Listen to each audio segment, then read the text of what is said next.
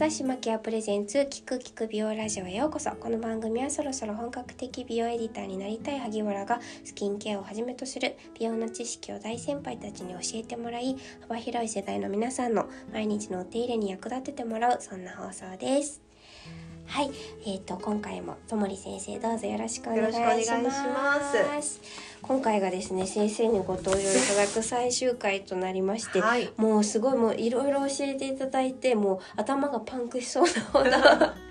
すごいいろいろ教えていただいたのでちゃんと復習しなきゃと思っているんですけれども今回はですねちょっとガラッと変わって、はい、美容医療について伺いたいと思っております。で、えっと、1週目の放送でも教えていただいたんですけれどもやっぱり、えっと、美容医療とスキンケア両輪でやるのが大事っていうことで結構取り入れてらっしゃる方も多いのかなと思うんですけれども、うん、よくあのね戸森先生はあの医者としての立場から、うん、そのバランス感覚って改めてどういうふうにそうですね。あのまあもちろん若返りたいっていう気持ちはとても大きいと私自身もあるのでなんかそのアンチエイジングってこうエイジングに抗うっていう感じじゃないですか。だけれどもなんか若返りっていう言葉が例えば私45歳なので40歳前後とか30後半ぐらいには見られたいなとは思うんですがじゃあ20代に戻りたいかって言われるとやっぱりそれはそれでちょっとおかしいなって思うのでそのどれぐらいの感覚にしたいかっていうのってその人の美的感覚みたいなものなんですよね。なのでよく言うのはその美容医療を受けたい時にはその先生の顔を見てくださいって言うんですよ。やっぱりその先生はもちろん自分のこう美的感覚で自分の治療もされてるわけじゃないですか。なので自分のお顔があの、まあ、全部正しいわけじゃないんですけどこういうお顔をになりたいから治療を受けてるわけなのでやっぱりちょっとうんって思うようなもちろんその人によってね美的感覚が全然違うのでぱりそのあこういう風なお顔になりたいなって思う先生に一度 をしてもらったりとかそこの病院に通ってる人を見てあこんな感じだったら安心ねとかあと看護師さんもそうだし男の先生だったらなかなかね自分のその顔っていうのわけにはいかないんですけどいらっしゃる看護師さんだったりとかカウンセラーさんを見てあんまりやりすぎてないなとか逆にえ全然じゃないっていうのもあると思うので、うん、その辺は見ていただけるといいかなと思いますね。確かに。なんかお人形さんみたいになりたい方もいれば。ナチュラルにしていきたい、はい、だからシワとかも100%なくさないでくださいっていう人もいるし、うん、逆にもう絶対1ミリたりともシワ寄せさせたくないですっていう人もいるので、うん、まあ正直どれが正しいか私もまだわからないですけれどもでもその人が本当にピタッとシワをなくしたいとかもうたるみも1ミリもたるみたくないっていう人だったらじゃあ自然にっていう先生は彼女その人にとってはいい先生じゃないわけじゃないですか。でも逆にナチュラルにやりたいっていう人にとってみればピタッと本当にこうしっかりとあの治療されちゃったりすると逆にいい先生じゃないのでそこだとミスマッチが起こってそれはあのどちらにしてもあのハッピーなことではないので自分がどうなりたいかっていうのを明確に持っておく。なので流行りだからよくいらっしゃるんですよ。なんか最近ダーマペンが流行ってるからダーマペンやりたいです、はい、なんか最近こうハイフが流行ってるので、ハイフやりたいです。じゃなくて私こういう顔になりたくてこういう悩みがあるのでどの治療したらいいですかっていうのが本当の美容医療のかかり方かなと思います。確かに逆算してお悩みから逆算してやっていくのが正しいですよね、うん、そうなんですよ。しかもこう最近こうインフルエンサーがいろんな施術やってるからやりたいですとかっていう人ってすごい周りでも多いなと、うん、そうなんですよ。だって例えば後森先生がなんかじゃあ胃の手術したからじゃあ私も胃の手術したいですとか ないじゃないですか。それと結局同じなんですよね。肌の治療ってなんとなくなんかそのまあ、エステとかスキンケアの延長でみんな一緒って思うかもしれないんですけど、ダウンタイムとかもあって、うん、やっぱりプラスもあればマイナスも絶対的にあるのでみんなが同じようにできるとは限らないのでやっぱりそういったことってこうしっかりと考えて自分の悩みに必要なものをやる別に悩んでないんだったらやる必要性ないし、うん、じゃあ悩んでない人はじゃあどう将来こうなるのが嫌だっていうことだったらじゃあそれに対しての予防の治療っていうのもあるので、うん、自分がどういうふうになりたいか明確に持っていないとなんかこうお金がもったいないというかせっかく美容医療を受けても満足感が得られないんだと思うんですよね。うん。だからちょっとこう過激というか、うん。のに手を出しちゃうのはそういう理由もあるのかもしれないですよね。ともり先生のところに来るあのお客さんってどういう方が多いんですか？やっぱり二極化してますね、うん。さっき言ったみたいにハイフが流行ってるからハイフやりたいです。ダマペやりたいです。っていう人もいれば、逆にこう若く見られたいんだけど何をしたらいいかがわからないので、先生に聞きに来ましたっていう方どっちかかなって思います。うん。なので、まあ、もちろんね自分の明確にこれがやりたいっていう人もまああのあれですけどももちろんこう悩みがわからないっていう人もある一定いらっしゃるのでそういう人には逆にじゃあ鏡を見てもらって自分で一番気になるところどこですか？とか逆にどういうふうになりたいですか？ってカウンセリングをしてその中からあのその人が本当に自分では分かってないけどここが気になるんだなっていうのを見つけていく。なのですごくカウンセリングって大事で。よしじゃあこれやりましょうみたいにはならないのと、うん。あと困るのが私の顔何をしたら綺麗になりますか？どうしたらいいと思います？もう先生に全部お任せしますって言われたらそういう時に私は何もしないことに決めてます。あだって例えばですよ眉間にシワがあっても例えばほうれい線がひどくても自分が気にしてなければうん。治療する必要性ってないんですよ。ーうん。人から「いやあなたほうれい線ひどいわよ」とか、あなたたるみひどいじゃないうん。治療しなさい」っていうことじゃないんですね、うん。き自分が気になってないことは悩みではないんですよ、うん私がそあのいちいち指摘してその人の悩みを作るっていうことはしないんですね、うん。えでもそれすごくありがたい姿勢ですよね。だってうん指摘してもらえれば多分その医療を受けるまあそうです こねともあるわけじゃないですか、うん。必要本人は必要としていなくても、うん。うん。やっぱり先生のような方って珍しいのかなっていう気もしますそうですね。ただ例えば若返りたいから何が私のなんだろうなウィークポイントですかみたいなことを言われたらうん。じゃあ感想がありますねとか、うん。じゃあシワかなみたいなことを言うんですけどなんとなくとかいや別に今悩みないんですけど人から見てどう思いますって言われたら、うん。あ大丈夫です。全然綺麗ですからおうん。帰りくださいっていう、だって悩みって自分で作り出すものなんですよ。はいだから自分が悩んでなければ治療する対象じゃない、うん。美容医療って別に命に関わるわけではないので、うん。で逆に言うとずっとと悩みがある人って綺麗が見つからないというかもう見えない青い鳥を探してるっていうか、うん。もう全然綺麗なのにいやこのちょっとしたこの色ムラがこの毛穴がって言って、はい。全然綺麗ですよっていう人もいるのでうん。それってハッピーじゃないので。いや本当にそうですよね、それはすごい思います。だから悩みって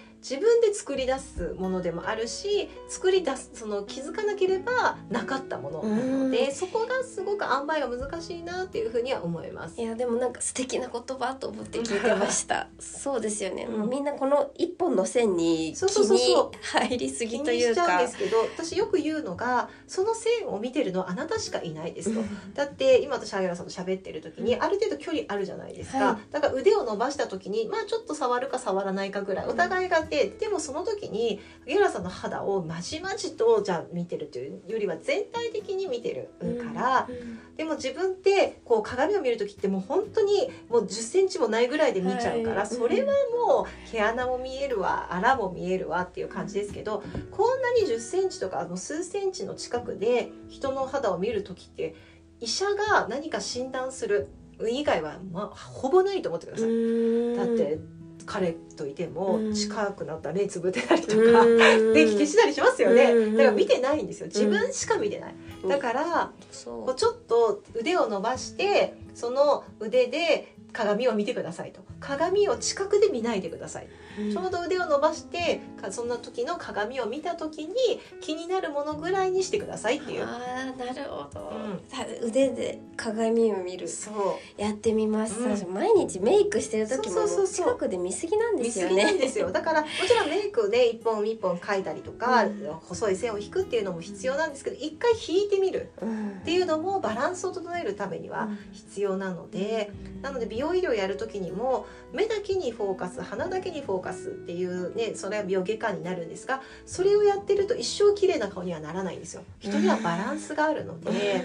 でそれはお肌にも言えてシミだけをとってもお肌全体的にくすんでたらシミはなくなったかもしれないけれどもバランスがあんまり良くないで一つのシワがなくなったとしてもお肌の質感が全然綺麗じゃないとシワがただなくなった質感があんまり良くない肌になるのでやっぱり全体的な雰囲気っていうか全体的なイメージとか印象ってすごく大事なので何か一つ一つにとらわれない方がいいかなと思います。確かにとらわれてすごいこう無表情になったりとか、うん、あんまり笑わないようにしたりとか、うん、そういうことの方がもう不健全というか、もったいないですよね、はい、それでもやりたいならばやればいいしっていうことですよね、はい、ありがとうございます。あとですね意外とマキア読者にもまだ踏み出せないっていう美容医療に踏み出せないっていう方も多くて、というのもその美容とか顔のトレンドが変わったりとか、はいはい、前におすすめされていたマシンとか施術がそんなに良いものでもないっていうことになったりするのかな。とかあと高額で分かりやすく変化が出てしまうので、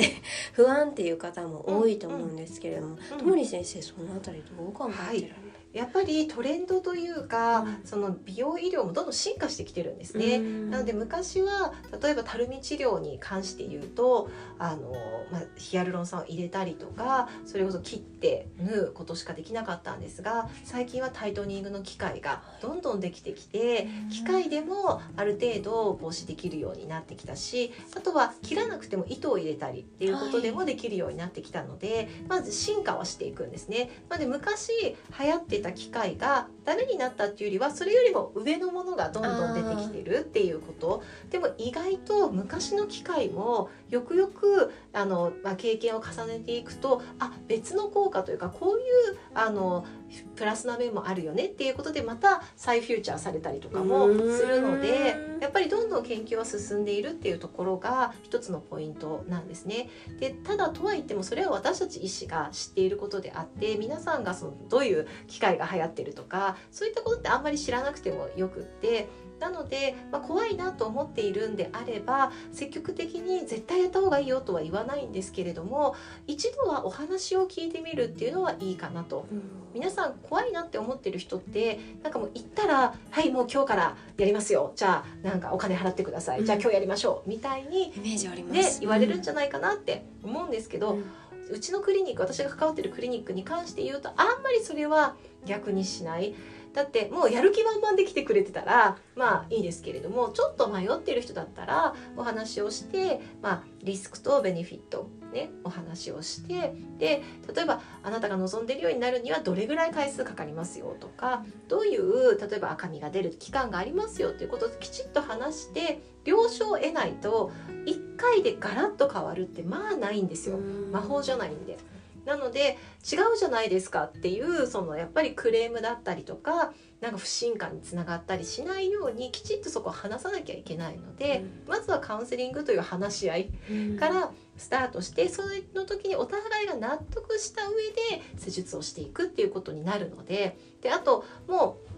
うやあのやらやりたくないって決めたら帰っちゃっても別にあの患者さん何もないで帰っちゃったわっていうクリニックがもしあったとしたらそこはもう二度と行かなくていいので、まあ、そういうふうに思ってる方もゼロじゃないかもしれないですが通常の感覚を持ってる、まあ、医療従事者であれば当たり前だと思ってると思うのでそこはカウンセリングに行ってみる。それもあのもう一回一つの場所じゃなくていくつか行ってみるっていうのは大事かなとは思います。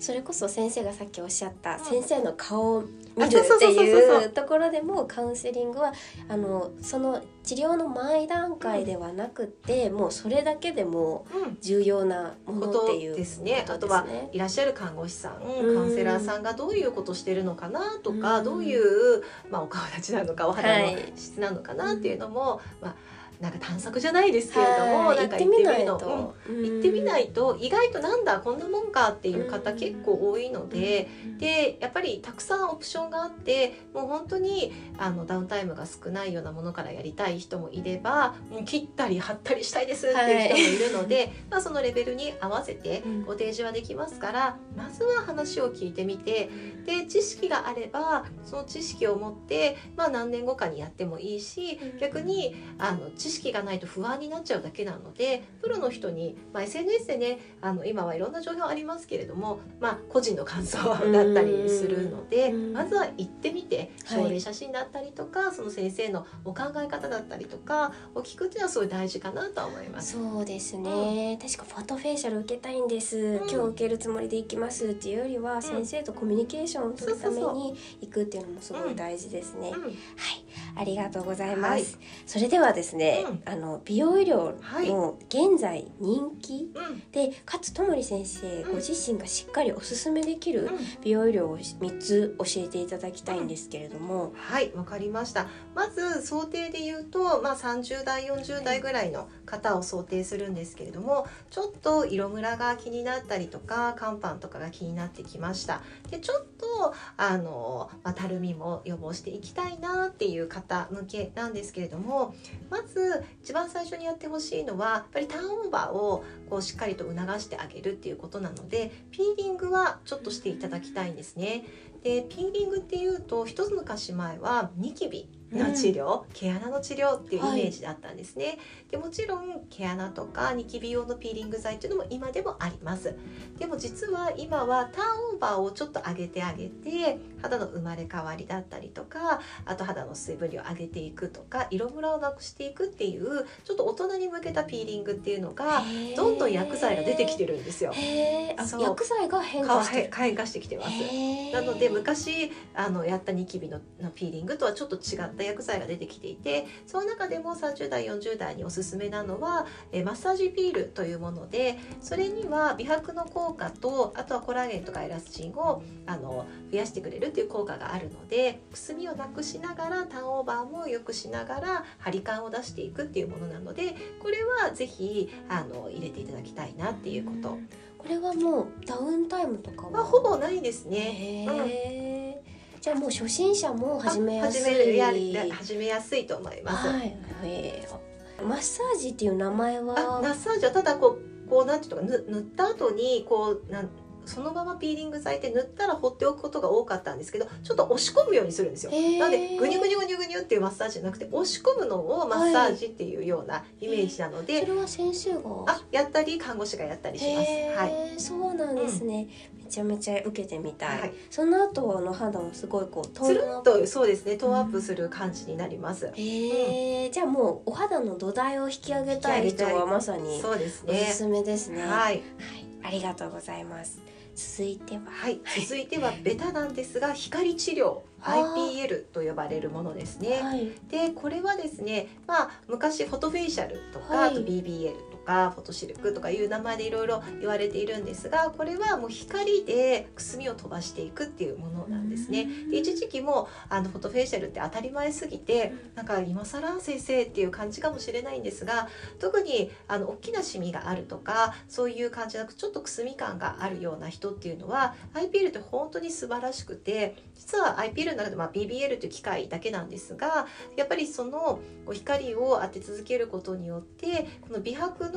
まあ、あの遺伝子っていうのをスイッチが押されるっていうことが分かっていたりとかするので、はい、やっぱり劇的ビフォーアフターはないんですが年単位でずっと治療していく照射をしていってる人っていうのは、やっぱり確実にトーンはアップしてるんですよね。年単位っていうことは、えーと、どれくらい頻度で受けるのが？それは頻度はその人によるんですが最初の、まあ、5回6回は1か月に1回とかでいいんですけれどもそこからは例えば半年に1回とか3か月に一遍とかでもいいので、継続しておくってことですね。例えば5回通ったからもうずっと行ってませんじゃ意味がなくって、うん、本当にメンテナンスとして年単位でやっていくっていうことが大事なのでただ毎月毎月じゃなくてもいいです。これに関しては。やっぱり最初はあのしっかりと効果を出すために毎月行った方がいいんですがそれからはその人の肌を見て半年なのか3ヶ月なのかっていう感じで定期的にケアをしていくっていう形なので実は私も20代から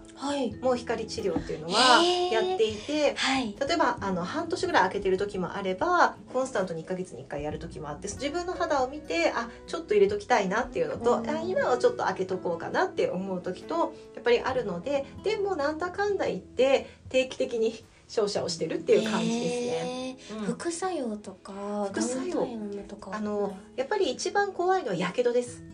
なのでよくあのフォトフェイシャルやってる人でありがちなのがもう強く当ててください。強く当てた方が白くなるような気がするとか、はい、シミが浮き上がってくるから強く当ててくださいって言うんですが強く当てて炎症を常に与えることが肌にとってはいいわけじゃなくて刺激と炎症は違うんですね。なので強くやるっていう刺激が100%の人に合うわけじゃないので意外とやった後はそんなにちょっとほてったなぐらいの刺激の方が良かったりするのでなんかそこはやっぱり私たち医師のそこは裁量というか、はい、あの設定の、まあ、妙ではあるんですけれどもなので肌によって変えていく。そうですそうです。ただやっぱり怖いのはやっぱ上げすぎちゃってのやけどですね。うん、それってやっぱり神秘にアプローチしてるんですか？表皮ですね。表皮にアプローチ、うん、はい一応神秘にもアプローチできるっていうことにはなってるんですけど、はい、まあ、メインは表皮ですね。え、もう20代からやられてるってことも長いスパン長いスパンですね。やってます。はい。20代後半27、8ぐらいからはやってますね、はい、やっぱり定期的にやることが大事なのと、かかりつけの方を見つけるって大事ですね。そすねそれは大事だと思いますね。ありがとうございます。はいもう一つはいもう一つはそうですねこれはどっちにしようかなと思ってるのが例えばさっき言った IPL っていうのはシミとか透明感を上げたい方なんですが、はい、もう一つは看板っていうものが出てくる年代でもあるんですよね。はいで私がさっき IPL を少しお休みしてたって言ったのは、はい、私が妊娠出産をした時にやっぱり肝斑がわっと出てきちゃった時があるんですね。でその時に IPL を強く当ててしまうと悪化しちゃうことがあるのでその期間はちょっと IPL はお休みして今度はあのトーニングというものをやってました。これはあのまあえー、ヤグレーザーというものでのトーニングになるんですが、はい、これはですねあの IPL が光に対してこれはレーザーなのでちょっと刺激の与え方が違っていてでこれに関しては毛穴だったりとかあと看板とかに、えー、アプローチしてくれるあのものなんですね。なので、まあ、毛穴ケアもできるしあとはあの色ムラの中でも看板に効くのでこれに関しても、まあ、30代とか40代ぐらいとしてもあの看板だけがあるあのシミだけがあるっていう方いなくてどっちもあのミックスしているので、まあ、IPL やってて少しやっぱり看板残ってしまったらトーニングに切り替えたりとかっていうこともするのでこの3つはあのやっておくとちょうどいいお肌になってくるかなと思いますしその土台でしっかりとしておいてからじゃあ30代後半40代になってから神秘のケアこう熱を与えるようなあの配布だったりとかあとはサーマクールだったりとかそういったこう神秘ケアっていうんですかねたるみケアっていうのは30代後半40代にかけてしっかりやっていくっていうことがいいんじゃないかなと思います。配布とサーマクールは、えーと、神秘にそうですね、はい、今見てるのが大体表皮ですね。表皮。はい。で光とレーザーはどう違うんですか？わ、うん、かりやすく言うとじわっと効くかピンポイントで効くかっていう違いですね。なるほど。うん、え IPL はもう全体的にそうですそうです。そのヤグレーザーはカンパンカンパンとかまあ全体的に当てるんですけれどもやっぱり一つ一つこう照射のこうなんていうのかなレーザーって本当にこう一個一個トントントントンと当てるんですけど光はもう本当に光なんでファーッと全体的にうん、いくような感じですね。なるほど。痛みとしてはどうですか？IPL の方がどっちもあのえなんていうんですかねそこまで痛くはないんですがゴムで弾かれるような感じの痛みですね、はい、どちらも。あなるほど。ありがとうございます。でですね、うん、ちょちょっと個人的な話なんですけど、はいはいなんか私すごい丸顔なのが気になってて、でもさっきお話聞いてたらそれもまだいいのかしらと思ったんですけどすごいみんなになんか脂肪吸引とかしたらとか あといやいやいやいや。あとそのボトックスでそのエラーとかやったらとかすごい言われるんですけど、どうしたらいいですか？そうですね。まず丸顔の人の一つのポイントとしては丸い顔って本当にあの若々しくあるのであんまり急激になんかちっちゃくする必要は私ははないと思うんですが私もちょっとね前回お話しした通りもともとすっごくアンパンマンみたいな丸顔だし本当にこうひし手感もあってすごく嫌だったので真面目に脂肪吸引を考えたことがあるんですね。先生も、ありますあります。でも本当にお姉さんたちその女医さんにみんなに止められたし、うん美容外科の先生たちにみんなにも止められたんですね。やはり、うん、でそれはやっぱりその40代50代になってくるとその本当に必要になってくるっていうこととついてる場所がやっぱりこのフェイスラインの下顎の方についてるんだったらそれは取った方がいいんですがお顔の本当にアンパンマンのこう、うんなんていうのチークがある場所だったり、はい。ちょっとその下ぐらいだったら、うんそこはあっても全然いいと私は思ってます。なのでまず脂肪吸引っていうのはやった後にはそのもうなんて本当にこう脂肪が多くてそれで垂れてるっていう人だったらやった方がいいですし、まあ、脂肪吸引やった後ってそこが反根化するんですよね。物を取るから。うん。傷みたいになっちゃってから。なのでそこなんだ。がピタッとくっついて、まあ、はい。たるみ予防にもなるっていうのもあるので、はい。よっぽど気になってきて30代とか、はい。もう脂肪がいっぱいあることによってたるんできてるとかだったらいいんですが20代のうち30代前半で張りもあってっていう人はあんまり私はおすすめしないかなとは思います。でやるんだったらもう一緒にタイトニングまでできるような時期にやった方がいいのかなとは思いますし。あとはあの、まあ、ボトックスに関してはもちろんその張りがねあのこうグッと噛んだ時にこうもりっと抗筋というんですけれども、あの顎のところに筋肉がこう盛り上がってるう人だったらやった方がいいと思いますし私もボトックスやってます。えー、そうなんやってですかましたか、はい。で今はもうそうです。ちっちゃくなってやっぱり汎用性萎縮といって筋肉って使わないとちっちゃくなるので、はい。もう今私は何回かあのやったのでもうそんなに大きくはならないので今はやってないんですけれども、はやっぱりこうエラがこう筋肉が発達してしすぎて顔がね四角くなってるようだったらやってもい。いかなとは思います。ただは全員が全員こう適用ではないので、うん。そのその張り感だったりとかあと歯ぎしりとか、うん。そういったものがないかっていうのを見させてもらってやるかなっていう感じですね。えー、ともり先生もや,、やってましたやってました。られんですね、はい。そしてそうなんですね。萎縮してそうそうそうそう。いくんですね。うん。ある程度何回か繰り返すとそこまで大きくならなくなってくるので、はい。うん。やり続けなきゃいけないっていう感じでもないですね。なるほど、なんか今すごい肩とか、うん。えー、と首とかにボトックス打つ方ってすごい多いじゃないですか、そうですねやっぱり筋肉を、まあ、和らげると言ったらですけれども、うん。緊張なくすっていうところがあるんですが例えば首がものすごく細い人は私はやっぱりおすすめはしないのは首ってやっぱりこう筋肉で支えて頭を支えてるんですよね。うん。だからそれが柔らかくなっちゃうと例えば追突とか起こる時にドンとなって首が前にこうガクってなっちゃったりもするので、はい、頭がグランってなっちゃうんですね。なので例えば本当に肩がもりっと盛り上がってて、うん。あのドレスとかを着る時にどうしても一瞬綺麗にしたいですとかだったらいいですけどやり続けるのは私はあんまりおすすめはしないかな。継続はあんまりそうそう、う。ん。肩も同じ原理でそうですね。頭を支えてるからこそあんまりです。かどうしても本当にもりっとしてるとかうん。逆にここに力がずっと入っちゃって肩が凝るっていうんだったらいいですけれども、うん。あのそうじゃなくて全員が全員肩を細くしたいからって言って適用ではない、だから適用な人と適用じゃない人がの、うん。あのを見つけるのがやっぱりすごく大変かなとは思います。なるほどです。あとごめんなさい。ちょっと戻っちゃうんですけど、ボトックスうん。もあの以前もですね美容医療の先生に伺った時に、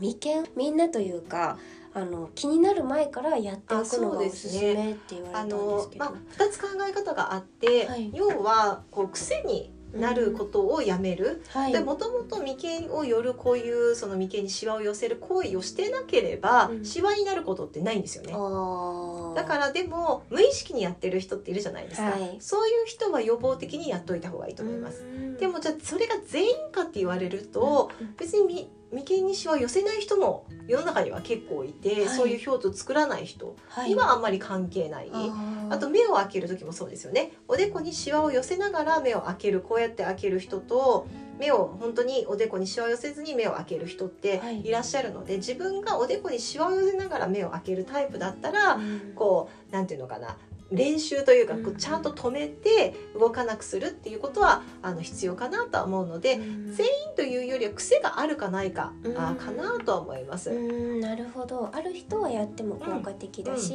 っていうことですね、はい、ありがとうございます。ちょっと脱線しちゃったんですけれどもはい、あとですねあの反対にこれは、うん。あの今のお話もあの踏まえてなんですけれども、はい、と年代とかエイジングの仕方の違いで、人によってこれはやらなくてもいいかもよみたいな施術もいくつかあると思うんですけど、はい、さっきのその脂肪吸引もそうだと思うんですけどで私の周りもですね意外と、えっと、20代なんですけど。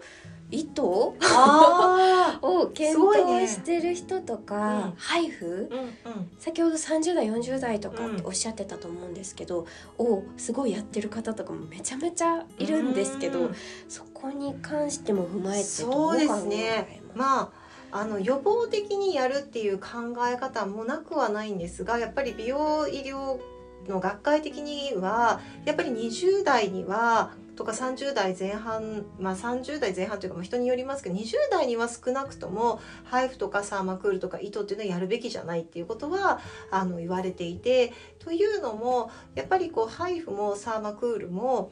まあやって何かが起こるわけじゃないんですけれども必要ない。やっぱり張り感がこうさっき言った中身がギュッと詰まってる人をまあ、要は中身をギュッと詰まらせるような施術なので、うん、中身が詰まってる人にやったとて効果はわからないんですよ。うん、でもちろんその塩梅があってあ少しそのギュッとした密度が柔らかくなりつつあるなっていう時にやり始めるっていうのがいいのでそれが大体30代前後ぐらいじゃないかっていうふうに言われてるので少なくとも20代に配布とかサーマクールとか糸とかはあんまりいらないかな。で糸は多分20代でやる糸っていうのは小顔の目的そのエイジングというよりはだって引っ張れば小顔になるじゃないですか。はい、だからそういう意味ではエイジングではなく形状を変えるっていう意味だとは思うので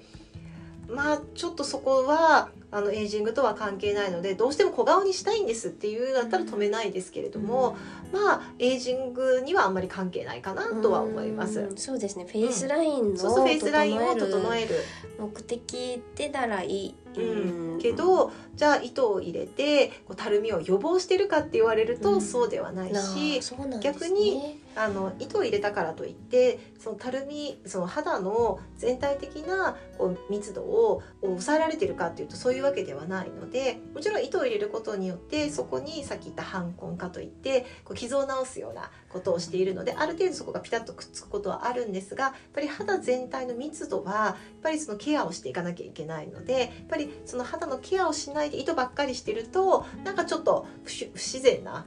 肌になるのかなと思うのでただちゃんと肌のケアをしていながら肌の密度をしっかりと年齢相応に厚みを持たせながら糸をするとやっぱりピタッと綺麗にいく症例もあるので絶対糸がダメっていうわけじゃないんですが土台のあの肌ですね。よく言うのがあのお豆腐をお箸で持ち上げるとブルって崩れちゃうんですけども、はい、油揚げとかってちゃんと持ち上げられるじゃないですか、はいはい、それの違いなんですよね。なので密度をしっかりしているようにしていかないともちろん最初は、まあ、の若い時って油揚げみたいに密度がギュッとしてるから上がりやすいんですが、はい、その肌の密度をずっと油揚げではなくてどんどん、うん、あのお豆腐に近づいていくというか、はい、そうすると糸を何回入れてもなんかうまくピタッとはまらなくなってくる時期が必ず来るので、はい、糸を入れて20代で糸を入れてる時には気づかないけれども入れ続けるためにはちゃんと肌の土台も密度をしっかりとさせるようにしましょうねっていう感じですかね。なるほど豆腐めちゃめちゃわかりやすいですね。その豆腐がちょっと緩めの豆腐にどんどんああみたいになっちゃう。ボロ豆腐みたいに。そうそうそう本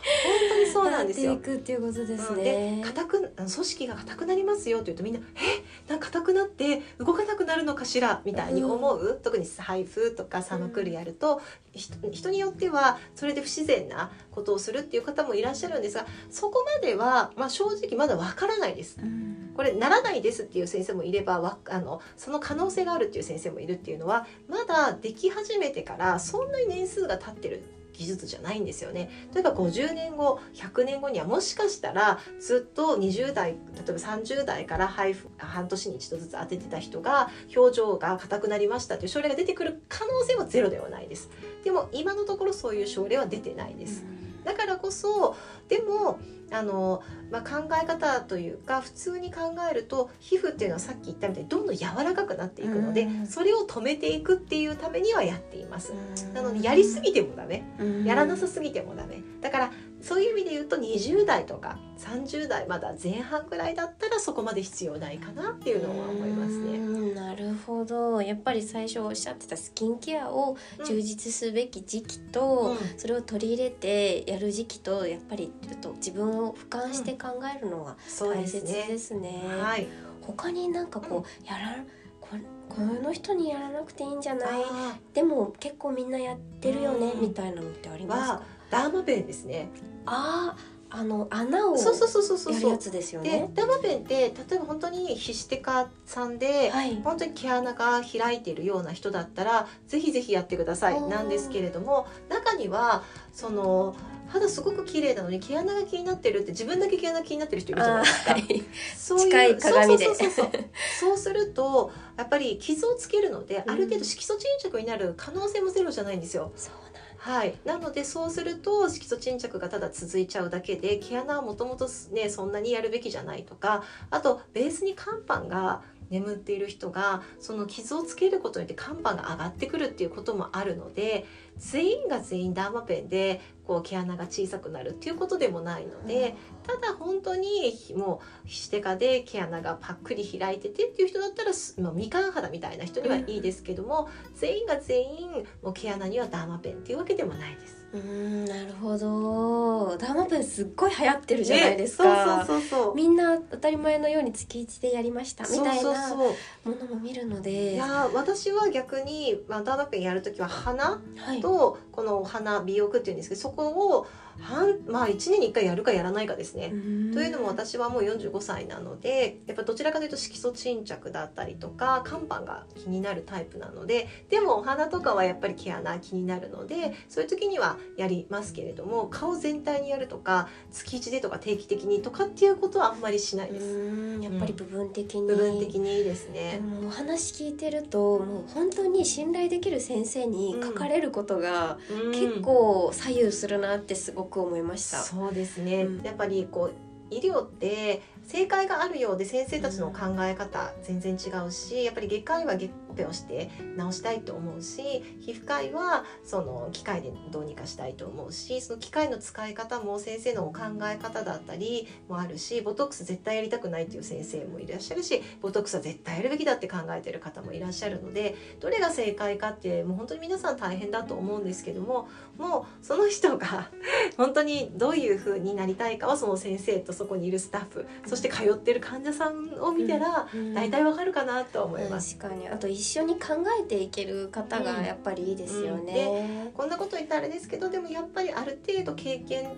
値っていうのは、まあ、いろんな症例を見てるっていうところになるので若いからダメなわけじゃないですけどやっぱり経験を積んでる先生がいらっしゃるところの方が安心かなとは思います。